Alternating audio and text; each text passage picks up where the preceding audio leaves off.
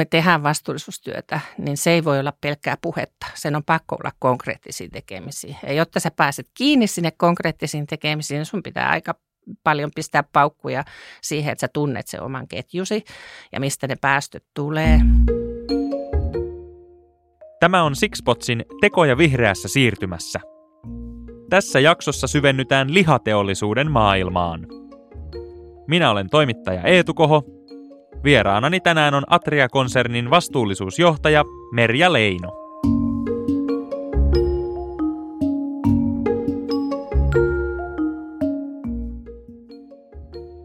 Teidän yritys on siitä poikkeuksellinen, että te olette olleet ensimmäisenä Euroopassa merkitsemässä tuotteen hiilijalanjälkiä pakkauksiin, niin miksi te haluatte toimia näin? No me halutaan toimia monestakin syystä, mutta ehkä ne tärkeimmät syyt on siinä, että me halutaan olla avoimia, jäljitettäviä. Me halutaan kertoa niin kuin kuluttajille, että mitä siellä tiloilla tapahtuu. Ja tämä hiilijalanjälki on, liittyy siihen avoimuuteen, että, että me omasta mielestäni ainakin aika rohkeasti kerrotaan, että mikä sen tuotteen hiilijalanjälki on. Onko se vaatinut kovia ponnisteluita, että te olette saanut sen laskettua ja saatte sen siihen joka pakkaukseen oikein? Tota, on se eh, aika työläs prosessi itse asiassa, että meillä on nyt ensimmäisenä tuotiin meidän kanatuotteisiin ja laskettiin niin kuin sieltä tiloilta lähtien sitten se koko prosessi siihen lopputuotteeseen asti. Sitten me laajennettiin sinne sikapuolelle ja tänä vuonna meillä tulee sitten nautaan ne. Et siinä on kova laskentatyö, kovat selvittämiset, kaikki prosessivaiheet pitää huomioida, että, että minkälaisia emissioita eli päästöjä sieltä muodostuu ja, ja sitten katsoa se niin kuin siihen pakkaukseen asti. Iso työ. Kuinka tyytyväisiä te olette siihen lukuun, mikä siinä pakkauksen kyljessä on? Me ollaan aika tyytyväisiä ja ihan sen takia, että, että jos ajatellaan tai verrataan niin kuin eurooppalaiseen eh, vastaavaan tuotantoon, niin meillä on aika paljon pienempi hiilijalanjälki tällä hetkellä ja koko ajan kehitetään siihen suuntaan, että se vielä edelleen pienenisi. Niin miten jos mietitään niin kuin nyt vaikka sitten Euroopan pelikenttää, niin minkälainen toimija Suomi on? Ollaanko me täällä varsinkin tuolleen niin kuin lihajalostuksessa, niin ollaanko me vastuullisia, ollaanko me hiilijalanjäljen suhteen niin oikealla jäljellä? Ollaan, me ollaan kyllä vastuullisia ja me kehitetään koko ajan sitä meidän prosessia niin kuin sieltä ihan tilalta lähtien sinne kuluttajan ruokapöytään asti. Kehitetään sitä koko ajan niin, että ne päästöt olisi entistä pienemmät, mutta kestävän kehityksen mukaan me näitä töitä tehdään ja se on niin kuin meillä iso tavoite, että, että päästään päästään alemmas näissä hiilipäästöissä, mutta samalla ollaan ympäristölle ystävällisiä. No mä oon lukenut teidän nettisivulta tällaisen lauseen, että teille on tärkeää tuntea perin pohjin, miten ruokaketju kokonaisuudessaan toimii ja millaisia ympäristövaikutuksia siihen liittyy, niin minkälainen toimenpide on selvittää kaikki toi, koko se ruokaketju? Sehän on aika laaja ja puhutaan isoista massoista, niin minkälaista työtä se vaatii? No kyllä se vaatii aika perusteellista tutkimusta, että me Mutta se vaatii myöskin sitä, että meidän tuottajat eli tilalliset on tässä työssä mukana ja me tehdään heidän kanssa yhteistyötä ja, ja tota, katsotaan. Se hiilijalanjälki auttaa meitä myös siinä, että me nähdään, kun me lasketaan sitä hiilijalanjälkeä, että mistä ne isoimmat päästöt oikeasti tässä ketjussa syntyy ja päästään niin kuin niihin kiinni ja kehittämään niitä asioita, että saadaan ne päästöt vähemmiksi. Mutta on se vaatinut kyllä niin kuin tämmöistä laskentasysteemiä, joka, joka ei aina ole ihan helppoa, että jos kysytään niin kuin, mitä tapahtuu meidän tuotteille kuluttajien syötyä ne, että mitä sille pakkaukselle tapahtuu tai, tai jääkö hävikkiä, niin ei niitä selvittäminen kauhean helppoa ole, mutta ollaan kyllä niissäkin päästy eteenpäin. No, Oletteko mennyt sitten koputtelemaan oville vai penkomaan roskalaatikoita? Miten siis tämä toimii? Ei, kyllä siinä niin kuin arvioidaan, me saadaan esimerkiksi sen pakkausjätteen osalta, niin kuin Suomessa on erittäin hyvä kierrätyssysteemi, eli kerätään talteen ne, e, puhutaan vaikka muovipakkauksista, niin ne kerätään talteen joko kierrätykseen tai polttoon tai uudelle, muuhun uudelleen käyttöön, niin me saadaan niitä tietoja itsellemme ja sitten me vaan suhteutetaan ikään kuin se atrian osuus sieltä. Niin aivan, eli te peilaatte markkinaosuuteen, Kyllä. kuinka paljon myydään suhteessa muuhun. Kyllä, ja me tiedetään ne omat myyntivolyymit aika hyvin. No minkälaisia muita yllätyksiä sieltä on ehkä tullut vastaan, niin positiivisessa kuin ehkä negatiivisessakin, kun te olette tutkinut tätä ketjua? No ehkä aika paljonkin positiivisia yllätyksiä, mutta yhden voisi nostaa on se, että, että kuin aika iso, jos vertaa varsinkin eurooppalaiseen tai jopa globaaliin tuotantoon, niin rehullahan on kauhean iso merkitys, että mitä se eläin syö, niin siihen hiilijalanjälkeen. Niin se on ollut semmoinen positiivinen asia, että meillä on kuitenkin Atrialla oma rehutehdas, me päästään siellä niin kuin vaikuttamaan siihen rehun koostumukseen ja, ja, ja niin kuin viemään sitä sellaiseen suuntaan, että meidän hiilijalanjälki laskee, mutta sitten toisaalta meidän eläimet on myös hyvin terveitä. Että, että sanotaan vaikka joku soijan käyttö rehuissa, niin me ollaan pyritty vähentämään sitä aika radikaalisti. Naudassa ei käytetä enää ollenkaan soijaa, siassa hyvin vähän, muutama prosentti ja siipikarjassa sitten kanassa vähän enemmän, koska sen korvaaminen kotimaisella valkuaisella on ollut sen takia vaikeaa, että sitä valkuaista ei ole saatavilla. Et nyt sitten lisätään herneen tuotantoa ja, ja härkäpavun tuotantoa, jotka sitten tota, kor, voisi korvata sitä soijaa. Niin kuinka innovatiivisia ratkaisuja siellä joutuu etsimään? Ihan semmoisesta syystä, että jotain ei ole saatavilla tai puhutaan niin isoista massoista, että sitä ei pystytä tuotannollisesti niin kuin tuottamaan. Joo. Onko sinulla jotain esimerkkejä lisää vielä näistä tällaisista? No toi, toi rehupuoli on yksi, koska siinähän me tarvitaan myöskin sitten viljelijöitä niin kuin yhteistyötä. Että se ei auta, että me vaan päätetään itseksemme, että näin tehdään, vaan me tarvitaan siihen paljon yhteistyötä. Öö, mitähän muita esimerkkejä mä voisin ottaa? Ehkä sitten taas pakkausmateriaalien osalta, jo, jonka itse asiassa hiilijalanjälki, mikä pakkausmateriaaleista tulee, niin sen osuus on aika pieni ihan oikeasti. Mutta se on taas sellainen asia, joka kiinnostaa kuluttajaa paljon. Ja totta kai niin kuin iso ongelma globaalisti on nämä valtamerien roskaantumiset ja tämän tyyppiset asiat. Niin mekin omalta osaltaan halutaan sitä muoviasiaa viedä eteenpäin – niin siinä me tarvitaan taas sitten pakkausmateriaaliteollisuutta, että me ei itse tehdä niitä pakkauksia, niin meidän pitää päästä niin kuin heidän kanssa keskusteluihin, että mihin suuntaan näiden pakkausten kanssa mennään, koska sen pakkauksen ensisijainen tehtävähän on suojella sitä tuotetta, että se pysyy hyvänä ja, ja turvallisena kuluttajalle, että ei tapahdu mitään, mitään asioita. Niin se on niin kuin se ykköskriteeri ja sen jälkeen lähdetään sitten kehittämään, että voidaanko vähän ohentaa, eli käyttää vähemmän muovia, mitä me ollaan tehty nyt esimerkiksi jauhelihapakkauksissa, joka, jos on iso volyymi, niin sen merkitys on aika iso, kun sieltä vähentää sitä muovin määrää ja niin edelleen. Että, että kyllä näitä niin kuin tarvitsemme niin kuin apua ulkopuolelta, eli yhteistyössä ja yhteistyökumppaneita tarvitaan, mutta tota, meillä on aika hyvä tuotekehitysosasto ja, ja vastuullisuusosasto, että kyllä me näitä yhdessä sitten pyritään ratkomaan. Onko tullut vastaan vielä mitään täysin muovittomia ratkaisuja? Tämähän on niin kuin, itse asiassa nyt kun sitä ajattelee, niin lihatuotteet käytännössä aina on siihen muoviin kääritty. Joo. Onko tähän Joo ollut löytymässä mitään tai onko just tuolla tuloillaan jotain? No siellä on kaiken näköistä menossa, mutta se ei ole ihan kauhean helppo just sen tuoteturvallisuuden takia, että meillä on kuitenkin niin kuin kosteet tuotteet, meillä on tuoret tuotteet, eli me ei pakasteta niitä, vaan, vaan myydään tuoreina. Siinä on aika isot vaatimukset sille tuotteelle ja sille pakkausmateriaalille, että se sitten oikeasti pitää sen tuotteen turvallisena. Mutta kyllä on biomuoviasioita, että olisi hajoavaa bio, niin kuin muovimateriaalia tai, tai sitten jollain lailla uudelleen käytettävät sen tyyppisiä asioita me kyllä pohditaan. Miksei sitten kartongin käyttöä myöskin näissä tuotteissa. Sitä odotellessa. Yksi asia, minkä mä oon teidän pakkauksista itse huomannut, kun on esimerkiksi kanan siipiä ostanut, niin siellä lukee ihan, että miltä tilalta Joo. se on. Niin minkälainen asia tämä on teille ollut tuoda sinne pakkaukseen? Onko se ollut vaikea jäljittää? Minkälaista palautetta te olette ehkä saanut siitä sitten kuluttajilta? Joo.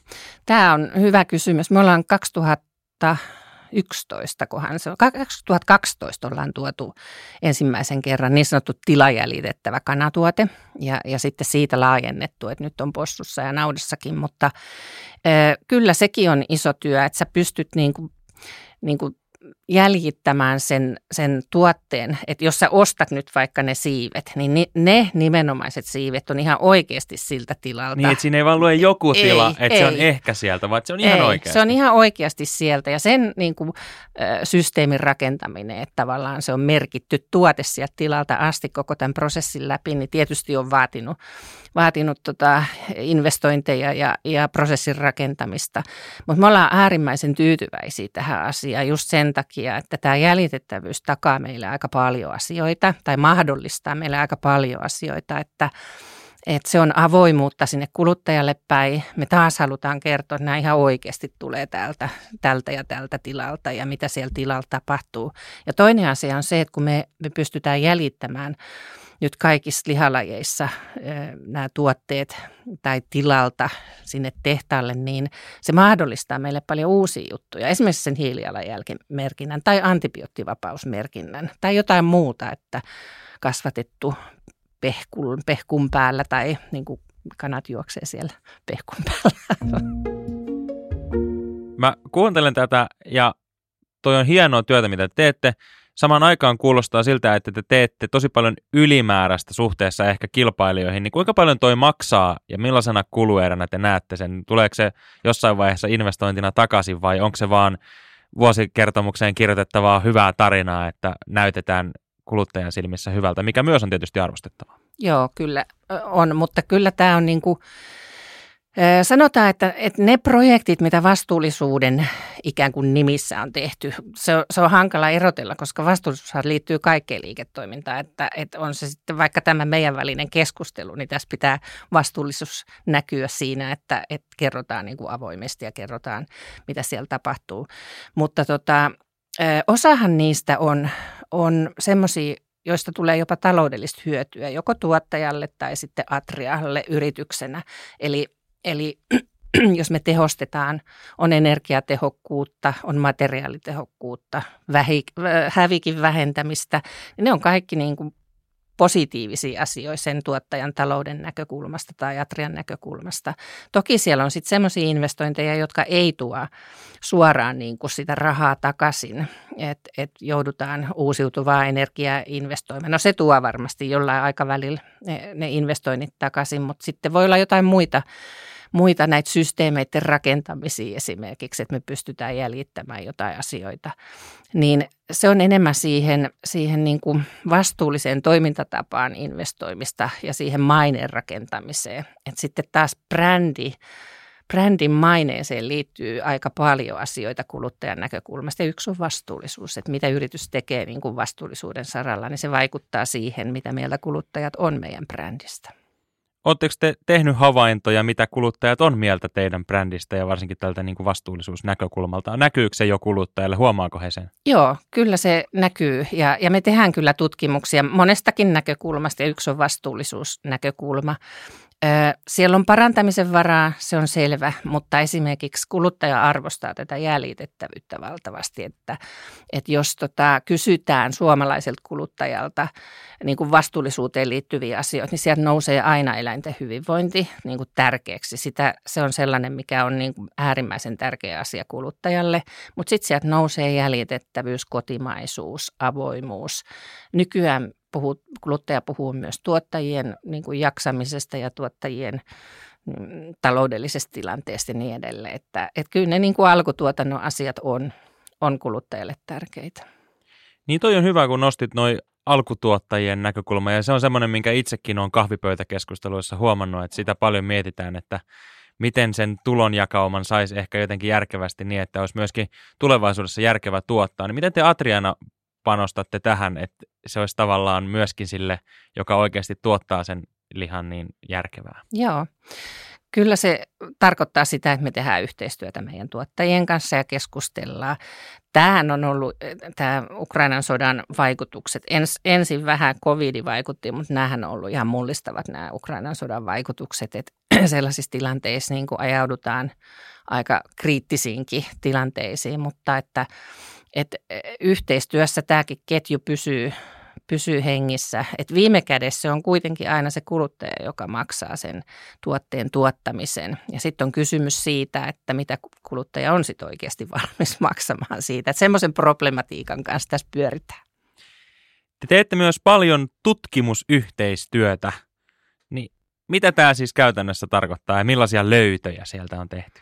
Joo, tehdään aika paljon erilaisten yliopistojen ja tutkimuslaitosten kanssa yhteistyötä. Ihan sen takiakin, että meillä on niin kuin vahvaa tuotekehitysosaamista talossa, mutta me ei olla rakennettu tutkimusta eikä tutkimusosastoa, vaan se me niin kuin ostetaan tai tehdään yhteistyössä ulkopuolisten yliopistojen ja tutkimuslaitosten kanssa. Ja riippuu aina vähän, mitä milloinkin on meneillään, että, että aika paljon tällä hetkellä mietitään just niitä alkutuotannon asioita, että miten päästään vaikka viljelyssä sellaiseen menetelmiin, että päästään sitomaan hiiltä ja että se on ympäristölle niin kuin ystävällinen ja, ja miten käytetään vettä tässä koko ketjussa ja sen tyyppisiä tutkimusasioita. Myöskin laskentamenetelmiä. Eli se on, se on ehkä semmoinen kurjapuoli tässä hiilijalanjäljen laskennassa, että että siihen ei ole olemassa niin kuin tämmöisiä universaaleja sääntöjä. Että on tiettyjä menetelmiä, mutta sä voit valita itse, mitä sä käytät. Ja me ollaan nyt sitten Luken johdolla, Atria on mukana semmoisessa laskentamenetelmien harmonisointiprojektissa. Eli pyritään siihen, että kaikki laskisi samalla lailla, jolloin ne on vertailukelpoisia ja nähdään sitten ihan oikeasti, niin kuin, että mihin suuntaan koko Suomi on menossa tämän asian osalta. No miten sä koet, jos me nyt saadaan sellainen yhtenäinen järjestelmä, niin kuinka hyvin Atria sijoittuu tässä kilpailussa? Niin, toivottavasti se ei ole kilpailu. Mutta... Kilpailu, jossa kaikki lopulta voittavat, se niin, on ainakin. Niin. Öö, me pärjätään ihan hyvin tässä hiili, hiilijalanjälkiasiassa just sen takia, että me tiedetään, mitä kohti meidän pitää kehittää. Et me ollaan nyt jo kuitenkin niin hyvissä lukemissa verrattuna eurooppalaiseen tai saatikka globaaliin mit, mittauksiin. Ja, ja meillä on tosiaan koko ajan menossa niitä päästölaskelmien kehittämistä ja emissioiden vähentämistä.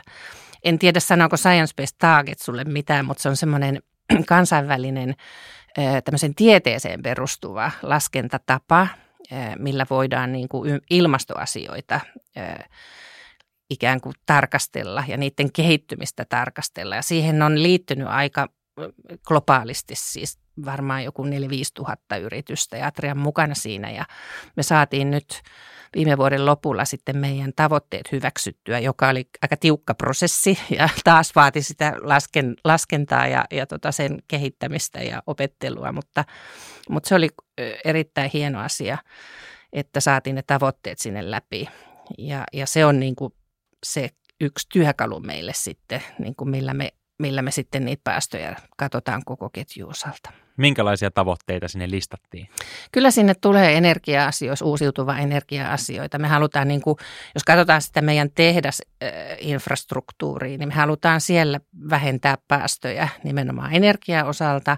Sitten me halutaan sitä materiaalitehokkuutta lisätä ja, ja tota, jätettä vähentää, pakkausmateriaali asioita kehittää. Että sen tyyppisiä siellä on, on sitten mukana. Tässä on hyvä muistaa se, että ilmastoasioissa, kun puhutaan kasvihuonekaasupäästöistä, niin tehokkuus onkin yllättäen niin kuin positiivinen asia, vaikka sillä voi jonkun mielestä olla tämmöinen vähän negatiivinen kaiku. Niin, aivan. Tota ei välttämättä tulekaan ajatelleeksi. Joo. Se on just näin päin. No minkälaisia haasteita teillä on tullut tässä nyt viime aikoina vastaan? Millaisien asioiden kanssa siellä toimistossa painitaan?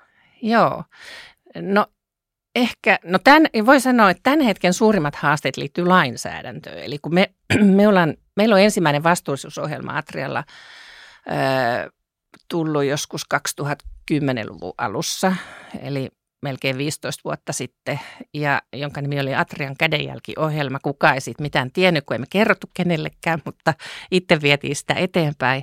Ja sen jälkeen on sitten niin kuin, tietysti ne ohjelmatkin kehittynyt aika paljon eteenpäin. Ja, ja tota, meillä on ollut aina sellainen periaate, että me halutaan kehittää, niin kuin, se vastuullisuustyö on konkreettisten asioiden tekemistä ja sen ketjussa tapahtuvaa kehittämistä. Ja nyt tällä hetkellä lainsäätäjä on päättänyt, että nimenomaan EU-tasolla, että se haluaa vauhdittaa tätä vihreitä siirtymää ja näiden kestävän kehityksen asioiden eteenpäin viemistä ja haluaa vähän säätää lakeja siihen. Ja, ja tota, nyt on pakko sanoa, että resurssit on mennyt pikkusen niiden lakiasioiden tutkimiseen, että mitä sieltä on tulossa, koska se että jos ne tulee vuoden päästä vaikka voimaan, niin jos me joudutaan rakentamaan, niin kuin me nyt rakennetaan tiettyjä asioita, esimerkiksi tietojärjestelmää joudutaan rakentamaan, että me saadaan se data kerättyä, mitä se lainsäätäjä haluaa, että me raportoidaan tulevaisuudessa, niin nyt on mennyt aika paljon siihen energiaa ja ja tota, tulee varmaan tänä vuonna menemään. Mutta sitten siinä ohella halutaan kyllä tietysti viedä niitä tiettyjä asioita eteenpäin, ettei se nyt vaan ole pelkää byrokratiaa sitten tämän vuotinen kehittämisasia. Mutta sellaisia haasteita. No nyt kun sulla on mahdollisuus lähettää terveisiä tonne niin sekä päättäjien suuntaan että ehkä muille teollisuusalan yrityksille, niin mitä sä haluaisit heille sanoa, tai mitä on semmoisia oppeja, mitä muut vois ehkä teidän Atrian tarinasta ottaa tai teidän asenteesta Joo. toimia?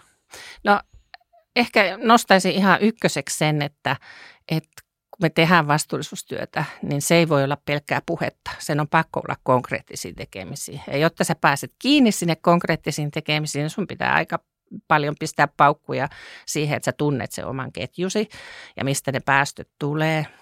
Sitten pitää tietysti ilmaston lisäksi kannattaa sitoutua Pariisin ilmastosopimuksen siihen 1,5 asteeseen, että kun sitä lähdetään niin kuin ajamaan takaa, että ilmasto ei lämpenisi sen enempää, niin sitten sit, sit niitä konkreettisia tekemisiä alkaa, alkaa tullakin. Mutta totta kai pitää sitten luonnon monimuotoisuus ja sosiaalisen vastuuasiatkin muistaa koko ajan viedä eteenpäin. Että mekin rakennetaan tällä hetkellä konserni kattavaa, niin sanotusti kaikkia maita kattavaa. Meillä on tuotantoa Suomessa, Ruotsissa, Tanskassa ja Virossa, niin kaikkia maita kattavaa tällaista toimittaja ketjun riskien arviointia. Eli jos me ostetaan jotain muutakin kuin liharaaka-ainetta, vaikka riisiä tai perunoita tai kasviksia, niin – meidän täytyy tuntea se meidän toimittaja, että se toimii vastuullisesti. Että me ei voida tehdä niin, että me itse yritetään olla kauhean vastuullisia, sitten me ostetaan mistä sattuu niitä raaka-aineita. Että se on pakko rakentaa myös sekin ketju. Ja se, se ei ole se ei tapahdu yhdessä yössä, että, että tota sen takia niin tämä on aika pitkäjänteistä työtä, että semmoinenkin viesti ehkä sinne päättäjille ja, ja muille yrityksille, että pitkän tähtäimen työtä tämä vaatii. No teillä on kanssa asetettu tähtäin vuoteen 2035. Mitä silloin tapahtuu? Mitä kohti te Joo, menette? me mennään kohti hiilineutraaliutta. Että Atria haluaa olla hiilineutraali vuonna 2035. No miten tämä on mahdollista liha teollisuudessa. Kuulostaa näin niin kuin tavallisen tallaajan korvaa erikoiselta, koska Joo. mitä lukee otsikoita ja muuta, niin sehän on niin kuin yksi perisynneistä tällä hetkellä, mitä ihminen voi tehdä, on syödä lihaa. Ja Joo. te kun tuotatte sitä, niin miten tämä saadaan niin kuin ynnättyä yhteen, että Joo. on sitten hiilineutraali? Ehkä, ehkä yksi sana tuosta, että kun liha on niin paha, mutta nyt pitää muistaa, että oikeasti niin kuin ne, että jos ottaa valtionkin julkaiseman taulukon, missä on niin kuin päästöt Suomessa, niin se valtaosa tulee sieltä fossiilisesta polttoaineesta ja vain pieni osa tulee maataloudesta. Molempia pitää kehittää, en tarkoita ollenkaan sitä, mutta että ehkä nyt on liikaa vähän korostettu erityisesti naudanlihaa, että se aiheuttaisi niin kuin, liikaa päästöjä. Joo, jos katsotaan vain sitä maataloussektoria, niin silloin kyllä. Mutta tota, miten me voidaan olla hiilineutraali, niin se tapahtuu niin, että me ensin keskitytään sen oman ketjun kehittämiseen. Me katsotaan kaikki kohdat, missä me pystytään vähentämään niitä hiilidioksidipäästöjä tai kasvihuonekaasupäästöjä ylipäänsä. Niin sen teollisen osan osalta, jolloin se liittyy just näihin energia-asioihin. Me ollaan, meillä on tämmöinen aurinkopuisto Nurmossa ja me ollaan tuplattu sen, sen paneelien määrä ja kapasiteetti nyt tänä vuonna, tai viime vuonna, viime, viime ja tänä vuonna, tänä vuonna se tulee hyötykäyttöön. Meillä on tota, tuulivoima projektin menossa, me saataisiin tuulivoima, tai näitä tuulimyllyjä tänne meidän tontin lähelle, jolloin sitten saataisiin se energia käytettyä sinne. Meillä on biokaasulaitoshanke, Eli kaikki tämmöisiä uusiutuva energian tai sitten kierrätyksen lisäämiseen tarkoitettua isoja, isoja investointeja. Puhutaan miljoonista, miljoonista ja miljoonista euroista. Mutta sitten myöskin siellä alkutuotannossa, eli halutaan sitä rehun koostumusta säätää siihen suuntaan, että se on, on niin kuin kotimaista valkuaista, mitä se suurin osa siitä rehusta pitää sisällään. Sitten me halutaan niin kuin tukea tuottajia tässä maankierto, maankäyttöasioissa, että kuinka siellä, mitä siellä viljellään ja kuinka niitä viljellään. Meillä on siinä tämä BSAG eli Baltic Action Group tukena, että me ollaan tehty heidän kanssa nyt monta vuotta yhteistyötä niissä asioissa ja he on sen, sen asiantuntijoita. myöskin sitten lannan käsittely, lannasta tulee paljon päästöjä, että mitä sille tehdään. Se on on kysyttyä tavaraa nykyään siellä pelloilla, kun noi on kallistunut tämän, ja, ja saatavuus on ollut huono Ukrainan sodan takia sitten sinne, sinne lannoitteita, niin mutta sitten meillä on myös se biokaasulaitos, joka voi käyttää sitä lantaa ja tehdä siitä sitten taas biopolttoainetta. Että tämän tyyppisiä asioita. Mutta jossain vaiheessahan tietysti se raja tulee vastaan, koska kyllähän kaikesta toiminnasta tästäkin studiosta lähtee jonkun verran emistä tai päästöjä, niin, niin silloin se tarkoittaa sitä, että meidän pitää niin kuin löytää niitä hiilinieluja jostakin. Että se tasapaino, mahdollisimman vähän päästöjä ja sitten niitä hiilinieluja sinne tiloille tai vaikka muuallekin kuin tiloille, mutta ensisijaisesti tietysti meidän ketjussa sinne tiloille, niin sillä me päästään sinne hiilineutraaliuteen. Eli ensin karsitaan ne kaikki ylimääräiset ja sitten kun ei enää päästä, niin sitten ruvetaan vetämään puuta maahan ja tekemään hiilinielua sinne Atriankin tehtaan pihaan. No vaikka niinkin, mutta, mutta kyllä se liittyy myös noihin viljelymenetelmiin, että, että saadaan sinne esimerkiksi äh, nautta, kun laiduntaa nurmella, niin nurmihan sitoo valtavasti äh, hiiltä ja, ja kun se on monivuotinen, niin se edesauttaa niin kuin sitä hiilinielun syntymistä. Että siellä on mu- muitakin keinoja kuin vaan puitteen istuttaminen. Siksi Potsin mahdollistaa SixNet, teollisten alueiden verkosto.